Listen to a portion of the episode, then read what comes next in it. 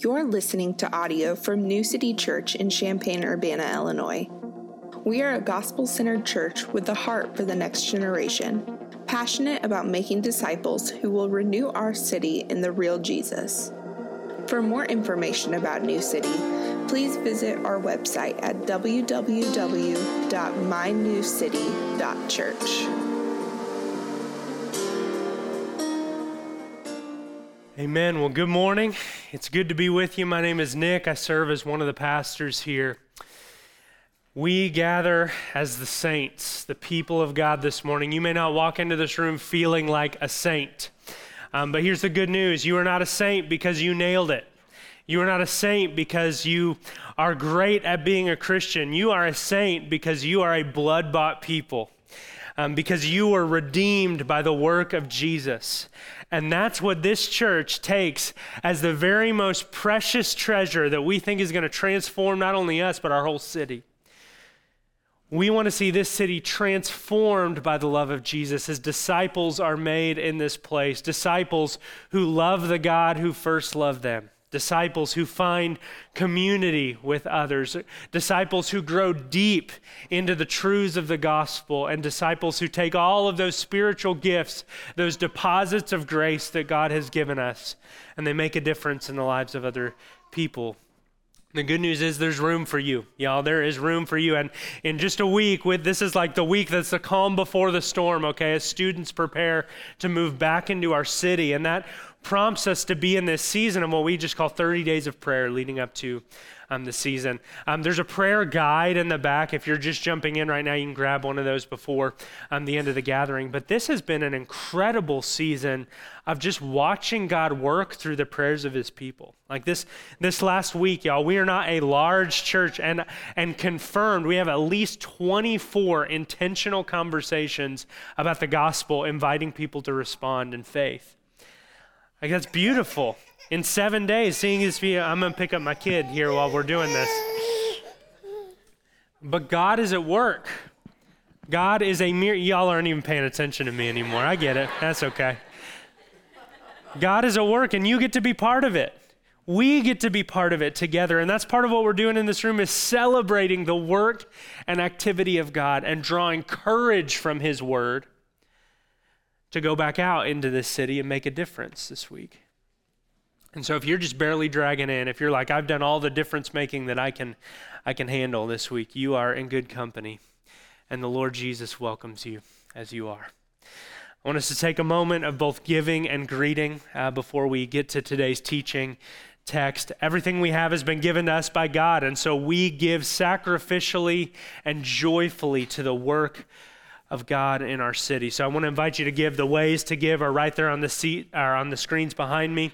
Um, and y'all can go ahead and stand. Let's greet one another warmly as family, and we'll be back very soon.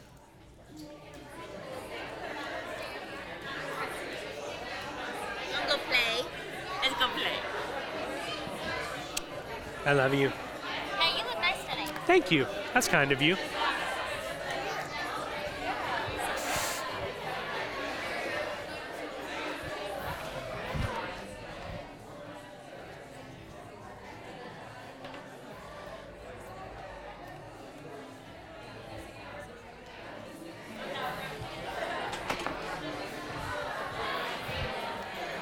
Thank you, brother. This is full service right here. Bringing my pulpit over.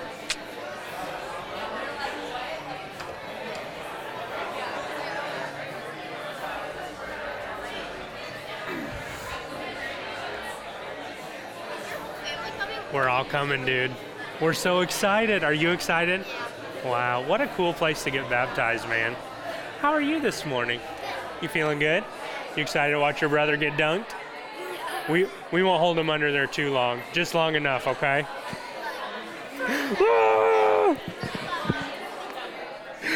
Uh, You got everything you need. I got everything I need, man, and then some. No, no big old. Man, taken. I feel so taken care of. Look, we're working hard for that. Woo! you uh, you deserve all the tips. Love you, bro. Thanks for leading us well. Bring the word. Let's do it. Hey, what's up, y'all? I know y'all are family of uh, Noel's. She's very dear to us. This whole family's so dear to us. Hi, y'all. Good to meet you. Hey. Isaac. Yeah, good to see you, Isaac.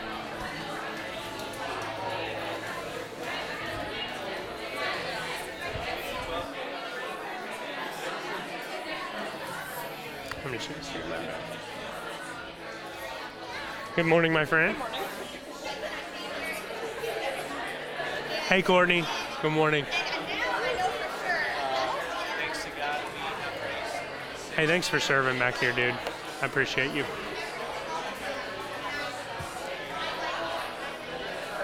Where's that piece of paper for me? I'm gonna get you one right now.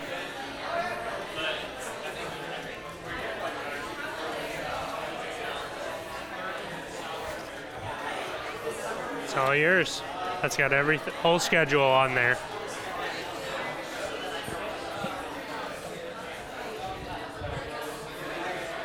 Good morning, ladies. How's it going? Got some note takers now there. Man. All right, I want to see some good notes. Whoever draws the best picture of me gets a dollar. And I bet you're both going to get a dollar. That's my guess. Is it bad to bribe children at church? Sorry. What's up, Peyton? Good to see you, my friend. How are you? I'm great. You doing well? yeah, I'm good. Yeah, good. Hey, good morning, man. Good to see you. Good. See you, brother. Good to see you, buddy. All right, let's do this.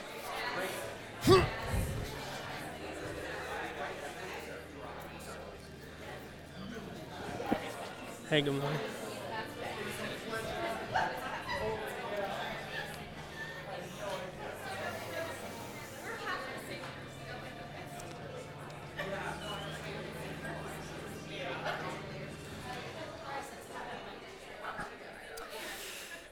All right, new city. Let's crack open the book together. First Corinthians chapter 1 is where we're going to be today. We're going to spend time in 5 verses there. If you're uh, if you're just joining us or you missed last week, we are in the middle of a series we're calling Praying with Paul. When we're um, in this series or uh, this 30 days of prayer, rather, we're trying to learn to pray um, as a church together. And so last week we started with uh, Paul's pattern for prayer, which was the Lord Jesus in chapter Matthew 6, who taught us to pray. And what we learned was that prayer um, is essential to the Christian life. If you're going to follow Jesus, um, you can't do it without prayer.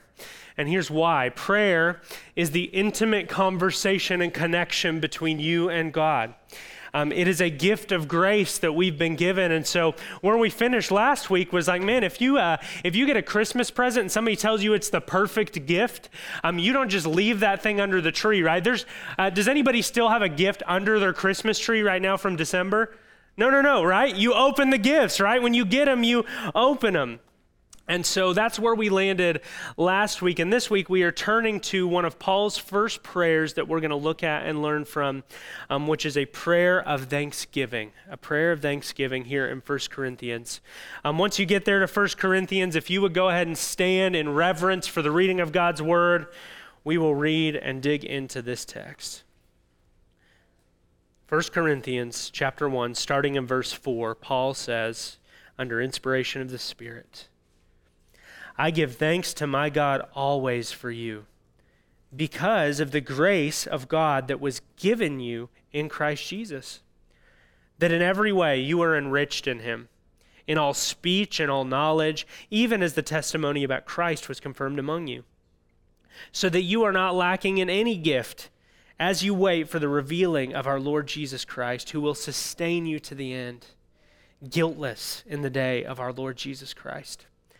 God is faithful, by whom you were called into the fellowship of his Son, Jesus Christ our Lord. This is God's word. Y'all can have a seat.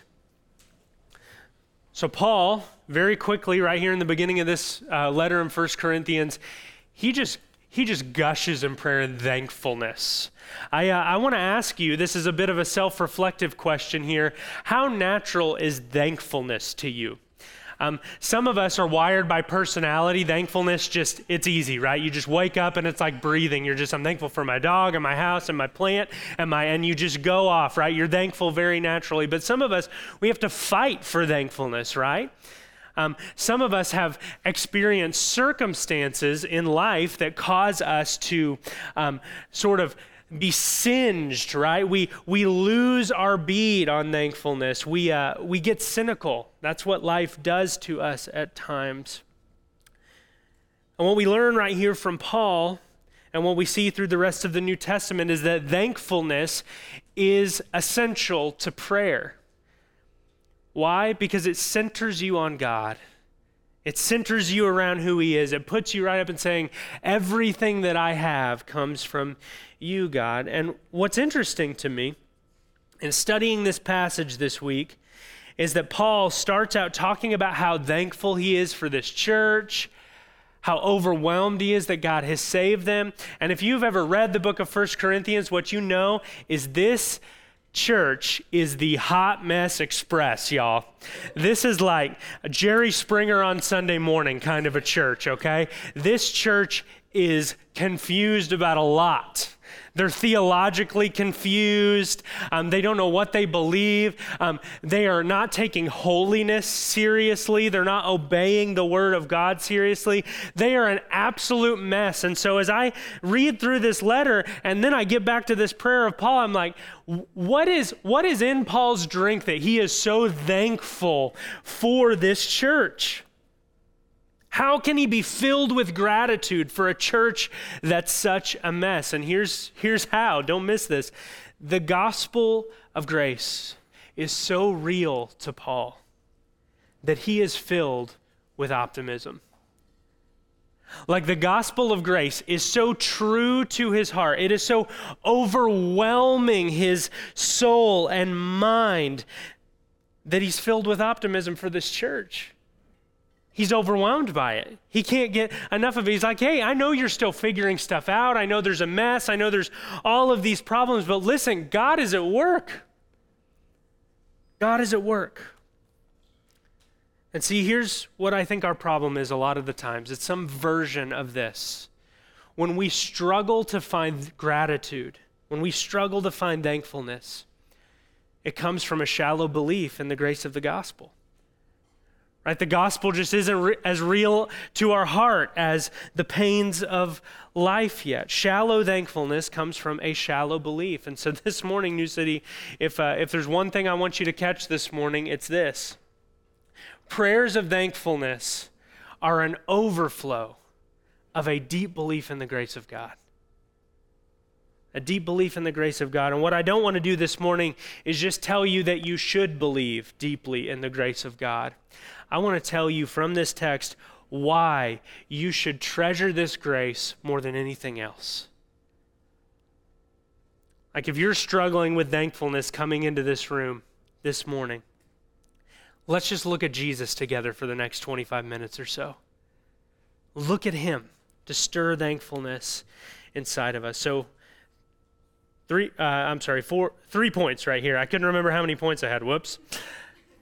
Three points if you're a note taker, here they are on the front, and then we're going to walk them through. Number one, you have costly grace. Number two, you have enriching grace. And number three, you have sustaining grace. Anybody need some grace this morning? There's plenty for you. Number one, you have costly grace. Will you look back at verse 4 with me? It says, I give thanks to my God always for you because of the grace of God that was given you in Christ Jesus. Now, remember who this church is, right? There's so many places he could start. He's like, hey, I'm praying for you guys that you'll stop like doing weird stuff or bad stuff, right? There, he could start with the theological confusion, he could start with the unholiness, but he doesn't. Notice where he starts. I am so thankful that God saved you, my friends when I see you, I am overwhelmed with joy that God saved you. He is, he is blown away. Why? The verse tells us because of the grace that was given to them in Christ Jesus.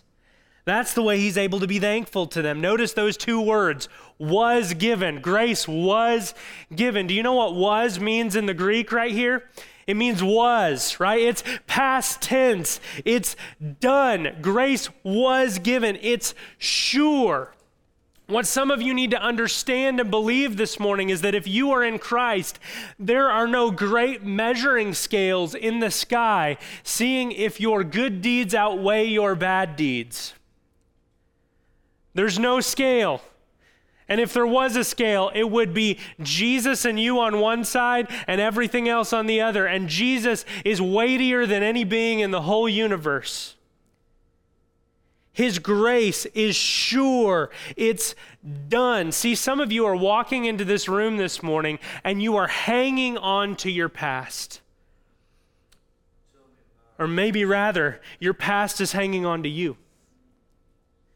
You're thinking of all the ways that you have failed and fumbled. And listen, your failures may be very real. I'm sure that they are. I've got real failures too. But guess what? The grace of Christ, receive this this morning, is just as real as your failures. That's how real grace is this morning. Grace was given. And you know what happens when something is given to you? Ownership transfers. When you're given a gift, right? It's yours. Can you imagine getting a gift from someone and they're like, hey, I'm so excited to give you this new car. I just forgot to tell you on Thursdays I'm going to need it back. Wouldn't that be an odd gift? Or if you bought your home and they were like, hey, we're so glad. Here's the keys and everything, but we're going to need you to move out on Tuesdays and Thursdays because I got a lot of stuff going on here. Wouldn't that be strange? Some of you this morning, you need to believe that Jesus is not your landlord. He is not leasing a resource to you. No, no, no. Jesus has given you ownership of his kingdom. His grace belongs to you. And if you believe that, friend, this morning you can live with security in the presence. Listen, grace isn't going anywhere if you belong to Jesus. And Paul, his attention in this prayer goes to where this grace comes from. Notice he's so thankful that um, the grace of God was given to his friends, but notice how the grace was given. It tells you at the end of verse 4, it says, In Christ Jesus. I need you to remember this morning, New City, that grace is free, but hear me, it ain't cheap. Grace is free for you. It's not going to cost you anything, but hear me, it cost Jesus everything. And Paul is filled with thankfulness because he is overwhelmed by the lengths that God has gone to save his friends. Can I ask you this morning, are you overwhelmed by the costliness of the grace that saved you? You see the cost and not, not responding in some sort of guilt relationship with God, but when you see the way that uh, God sacrificed his own son to redeem you, are you moved toward him in that? How do you know if you are overwhelmed by gratitude? Here's how I think we know. Friends, how we treat something is a statement of how much we value it. Is it not? How we treat something is a statement of how much we value it. Um, when I graduated undergraduate, my sister bought me this Bible right here.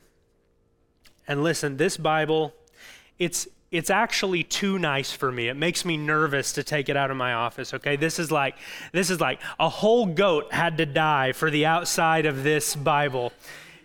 Fine paper, all these threads to keep my places, right? This beautiful, beautiful Bible. And listen, I uh, especially when before we moved to plant, um, I would keep this Bible in the box. It come with this really hard, like cardboard box, and I would keep it in the box and take it out with people. And I got made fun of a lot for being like, "Man, why do you keep your Bible in your box?" I'm like, "I'm just nervous about it. I don't want to break it, right?"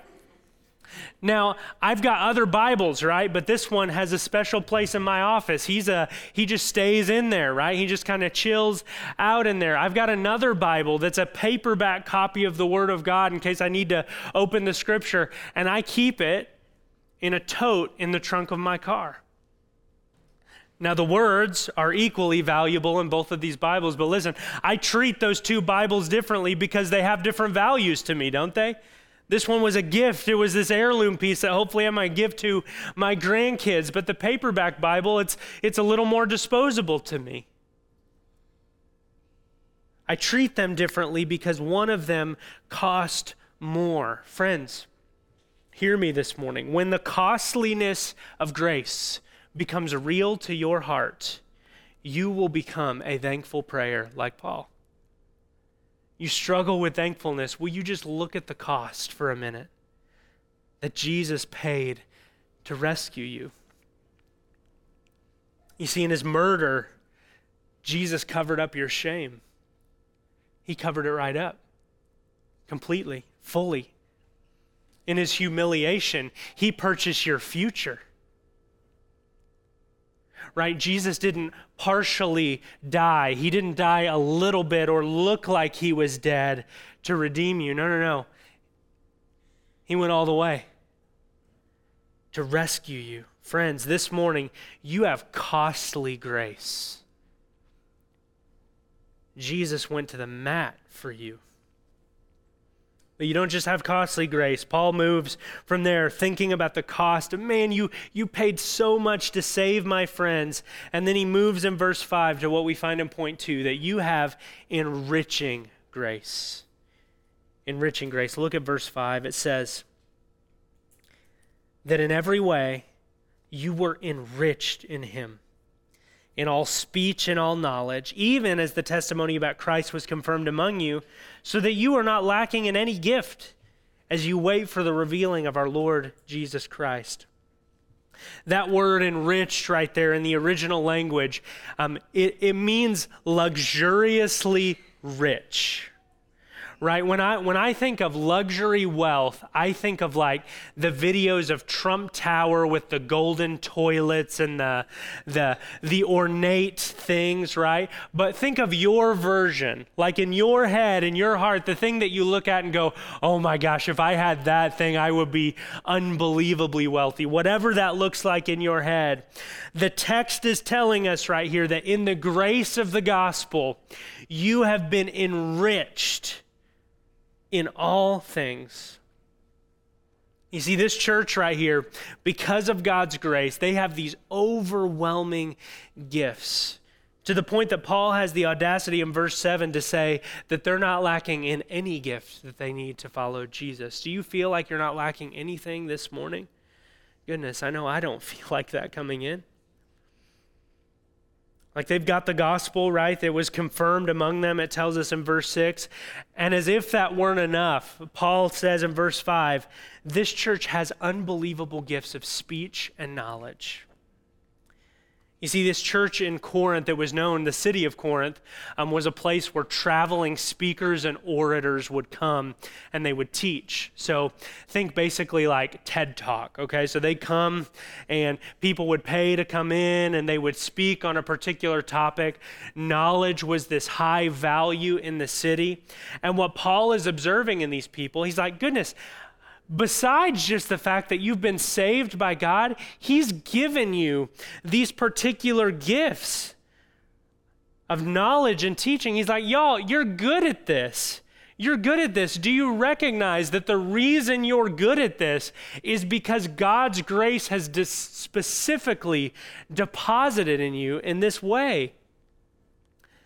Friends, you need to hear this this morning. Because of God's grace, not only are you saved, but the skills and abilities you have were given for God's glory and for your joy.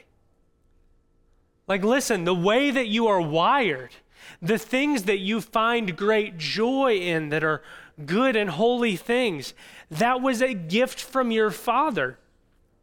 I was thinking about this this week. I've been thinking a lot about like, man, what do we do with like the real stuff of life, right?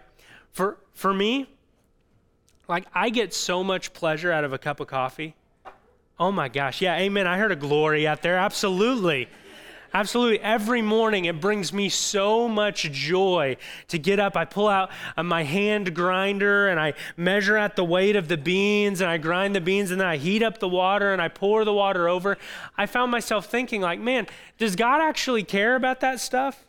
Does He care about the real and regular stuff? And here's what you need to know this morning the way that God wired you, the passions that He gave you, these are for a purpose. He gave you these things so that you could enjoy them, and that in enjoying them, you would look at Him. He gave you these passions and these things so that you could experience life and bless others.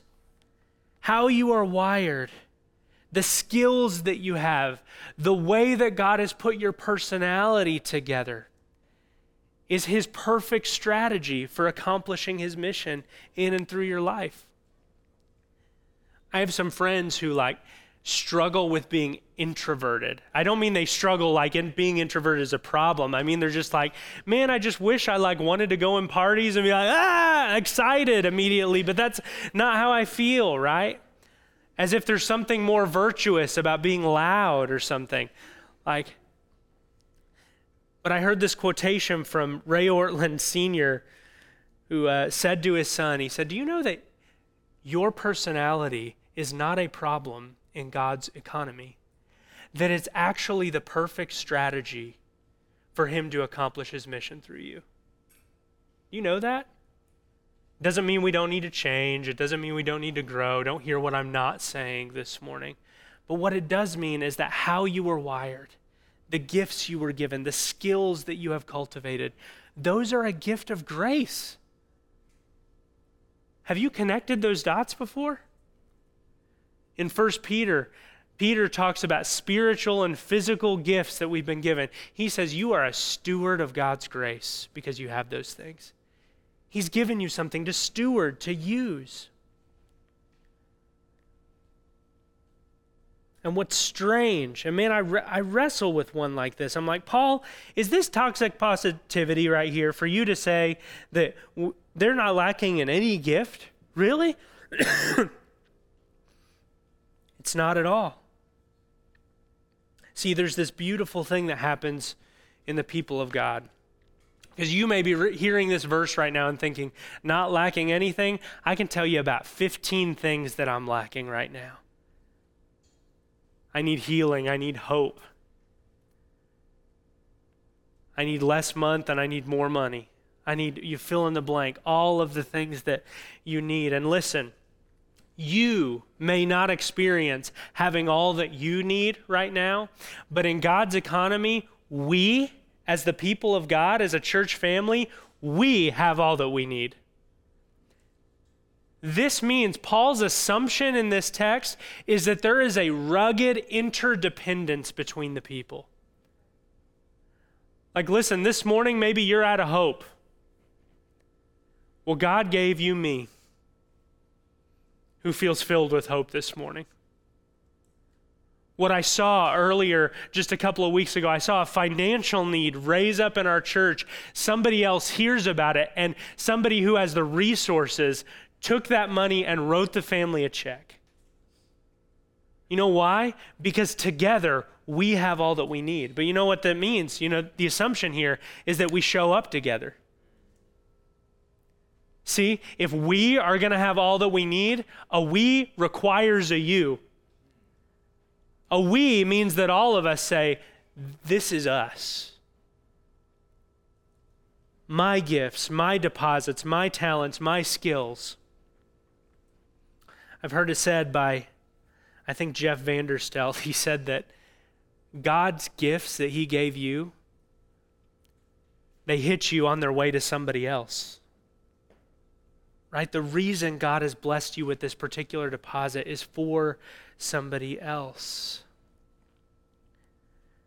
So, you and I need to ask, friends, as we're working, as we're laboring together to take hold of the enrichments of grace, you need to ask, what gaps are the enrichments God has given me meant to fill? Like, where is there a need that God has positioned me to meet?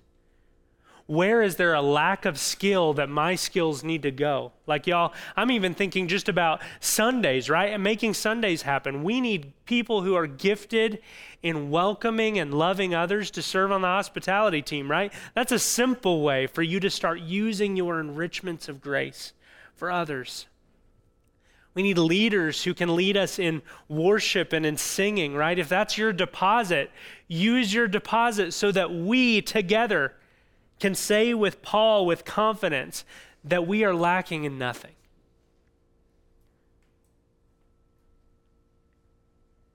When you think about it, it's just really cool that God chose to give you the gifts He gave you. Like I know for some of us, we may look at our gifts and go like, man, I wish I, I wish I had some other gift or something. But think about it. When God made you, he thought of specific gifts. And he was like, I, I want to make exactly an Eric this. I want to make exactly a Caleb this. I want to make exactly a Shelby this. God specifically loved you by the gifts that he gave you. And what I'm asking this morning is that you'll just receive it. Receive it for what it is a gift of enriching grace. Point number three today. Last one. You have sustaining grace. Look at verse 8. It says, For the revealing of our Lord Jesus Christ, who will sustain you to the end guiltless in the day of our Lord Jesus Christ. God is faithful, by whom you were called into the fellowship of his Son, Jesus Christ, our Lord, who will sustain you to the end. Goodness, do you ever wonder if you're going to make it? Like, honestly. And maybe not just in your life, but let's say in your Christianity? Do you ever lay in bed at night and wonder, am I going to actually make it to the end? Because I feel doubt, I feel fear, I feel insecurity, I feel all these things. Can I be honest with you and tell you, I do. There are times in my life, especially over the last several months, where I looked up and I was like, man, if you don't carry me, I'm not going to make it. I'm just not going to make it. Have you ever heard the, uh, the, the little poem, Footprints? right? Where Jesus is walking on the beach with somebody and they're like, but why is there only one set? And he's like, ah, that's the, the times I chose to carry you. And for me, I think the poem's wrong. I think it's wrong. Here's why. Because I think there's just one big drag mark in the sand. He's been dragging me the whole way. It was always him. Right? Why aren't there any footprints? Was that a snake? No, that was me dragging you along the way. You need to hold on to hope, though. It doesn't say you will sustain you. What does the text say? Jesus Christ, who will sustain you to the end. Jesus Himself will sustain you. Goodness, I look back per, on a particular season of my life from ages 19 to 21. That's the time I made my parents most nervous. Okay, so if you got if you've got kids and they're headed into that age or they're in that age, I just want to give you some hope. I turned out okay. We made it through. We pulled the airplane out of the ditch. We we survived it. But goodness, I made them nervous a few times. And I can think of one time in particular that I had I had made poor relationship decisions and I had made poor school decisions. I'd done all of these things that I was sitting in my life, and a kid who found pride in his accomplishments and his intellect and how put together he was was sitting there without any accomplishments, with everything broken apart. There was nothing to hide behind.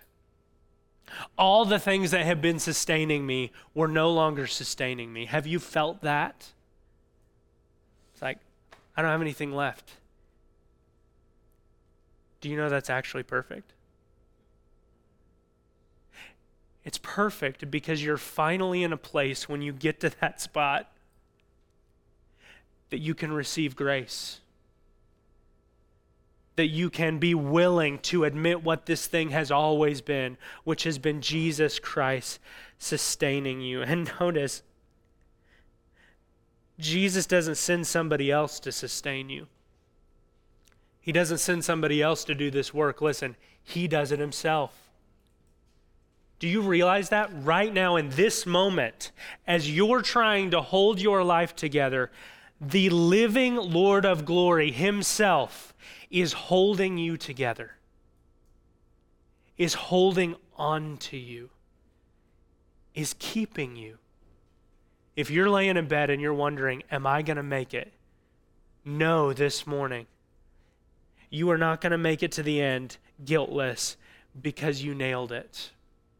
You are going to make it guiltless to the end because the grace of God carried you.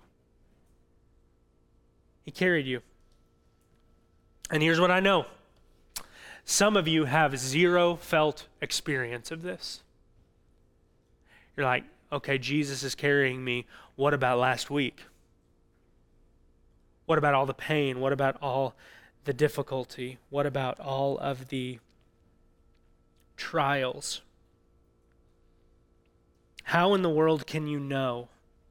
Can you know that God is sustaining you if you don't feel and experience? Verse 9 says to us God is faithful by whom you were called, here's what the phrase I want you to look at into the fellowship of his Son, Jesus Christ, our Lord. The text says that by virtue of God's grace, you were called into the fellowship of the Son when I hear that phrase, anybody else think of Lord of the Rings a little bit, right? The fellowship of the ring, right? This this united band of people around this cause, right? So as I read this this week, I was studying the passage with some friends and thinking, okay, is this referring to the church? I think it's part of it, right? But what this also means right here is that you are part of Jesus himself you are in such fellowship with him that all of his rights and privileges now belong to you. Think, think about this illustration for a moment. If you travel by airplane, you go where the airplane goes, don't you? You're in it. You belong to it. There's no, right? If you open the door of the airplane, you're going to get sucked out, right? If you are in the airplane, you are with it. It is a packaged deal. And friend, if you are in Christ this morning, you and Jesus are a package deal. Dane Ortlund says it well when he says, God the Father could just as easily put Christ back in the grave as he could cut you off. That's what it means to have fellowship with the Son. You have a sustaining grace, y'all. And hear me this morning the sustaining grace of God, it so entwines you with Jesus that the Father could just as soon reject the Son, throw the Son off, cast the Son out as he could reject you. That's the kind of union that you have with Jesus Christ. This is a miracle. Of course, Paul's thankful. Of course, he's seeing this. These things are real in his heart. He's going, Man, this church is a mess, but you know what? Jesus has made himself ride or die. He is going to change them, he is going to fill them. He is at work here. So, if that's the case, if you have sustaining grace and you don't feel sustained at all, what do, what do you do? Well, friends, don't quit. Don't quit today. Believe what is true but unfelt, that you are in fellowship with the Son of God. Friends, I hope you see grace today. The cost, the enriching, the overwhelming deposit of grace that the Lord Jesus has given you, the sustaining work of just holding on to you that Jesus has done. Believe it, receive it, treasure it in your hearts, hold it in your heart this week. Because here's what's going to happen you're going to go back into your life and you're going to get punched in the face by your life. I hope you don't literally get punched in the face. Only a few of us have jobs where that is a normal possibility in the room. But however life hits you this week, My hope is that the grace of Christ is so overwhelming to you that you walk in with thankfulness and optimism and you keep pausing to look up to your Father and say, Oh my gosh, I cannot believe what you're doing. For the Christian, there is always room for gratitude. Always. I thought this week of a, of a line from a song by one of my favorite artists named Andrew Peterson. It's a song called Don't You Want to Thank Someone? It says this. I'll finish with this. Don't, don't you ever wonder why, in spite of all this wrong here, there's still so much that goes so right and beauty abounds? Sometimes when you walk outside, the air is full of song here. The thunder rolls and the baby sighs and the rain comes down. And when you see the spring has come and it warms you like a mother's kiss, don't you want to thank someone? Don't you want to thank someone for this? New City, don't you want to thank someone this morning for this grace? In Him, you have everything to be thankful for. You have a grace that, if you open yourself to it, will infuse you with the very optimism of heaven and thankfulness into every one of your prayers. During this 30 days of prayer, I want to invite you to practice. Like, man, I struggle to be thankful. What if you just woke up and started the day aware of God's grace? God, how can I thank you for grace today? Just see what He does.